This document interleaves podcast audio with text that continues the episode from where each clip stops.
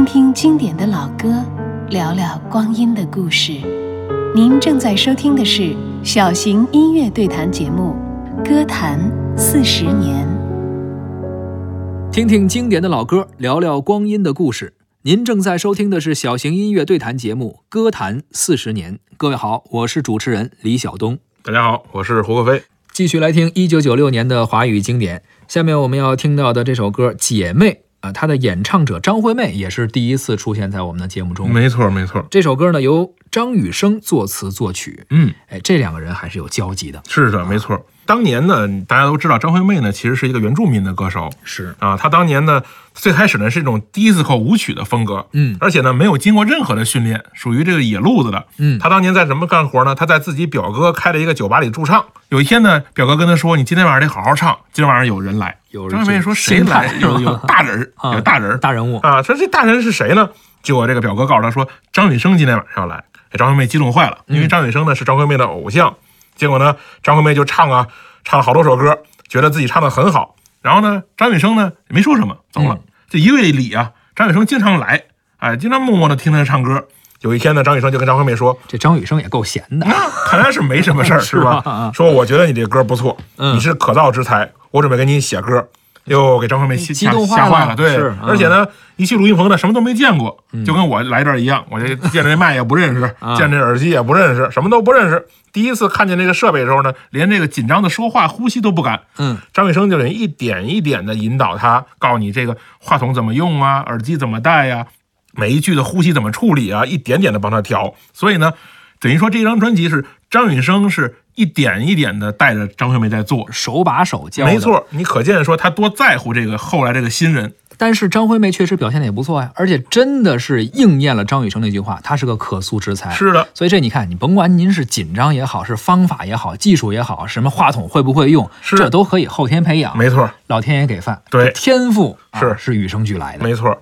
所以后来呢，张雨生其实写了很多的歌给张惠妹，甚至把自己唱过的歌给张惠妹唱，而且说你来唱没有问题，嗯你都不需要跟我有任何说，你就唱就行了。嗯，所以很多歌都是你会发现有张雨生的版本，也有张惠妹的版本。没错啊张惠妹也演绎过《大海》，是吧？完全不一样的一种风格。